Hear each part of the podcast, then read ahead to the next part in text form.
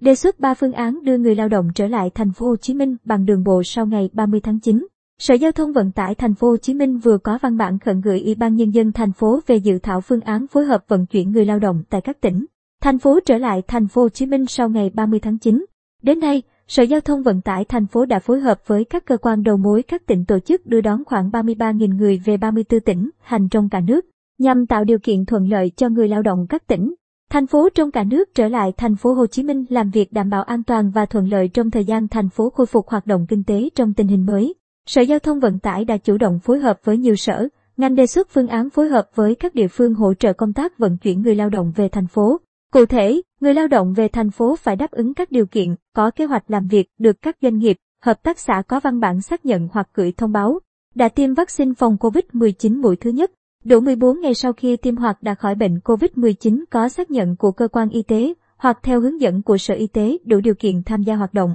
có kết quả xét nghiệm SARS-CoV-2 âm tính còn hiệu lực theo quy định của ngành y tế, được Ủy ban Nhân dân tỉnh thành phố nơi cư trú cho phép di chuyển đối với địa phương là vùng cam, vùng đỏ để đảm bảo an toàn trong công tác phòng, chống dịch COVID-19. Ba phương thức vận chuyển người lao động bằng đường bộ. Phương thức 1, đơn vị doanh nghiệp có nhu cầu vận chuyển công nhân, gửi phương án vận chuyển đến các cơ quan đầu mối nung thành phố Thủ Đức và các quận, huyện. Ban quản lý khu chế xuất và công nghiệp thành phố, ban quản lý khu công nghệ cao, ban quản lý dự án, tổng công ty thuộc Ủy ban nhân dân thành phố hoặc các bộ, ngành quản lý để ra soát, tổng hợp gửi Sở Giao thông Vận tải thành phố xem xét tổ chức triển khai. Phương tiện vận chuyển là ô tô trên 10 chỗ có đăng ký kinh doanh. Sở Giao thông Vận tải thành phố cấp giấy nhận diện có mã QR cho phương tiện, thông báo đến các tỉnh, thành phố kế hoạch vận chuyển. Các phương tiện trả khách tại bến xe miền Đông hoặc bến xe miền Tây khi vào thành phố Hồ Chí Minh người lao động di chuyển từ bến xe về nơi cư trú, lưu trú bằng xe taxi đã được Sở Giao thông Vận tải cấp phép hoặc phương tiện trung chuyển đã được doanh nghiệp đăng ký trong phương án.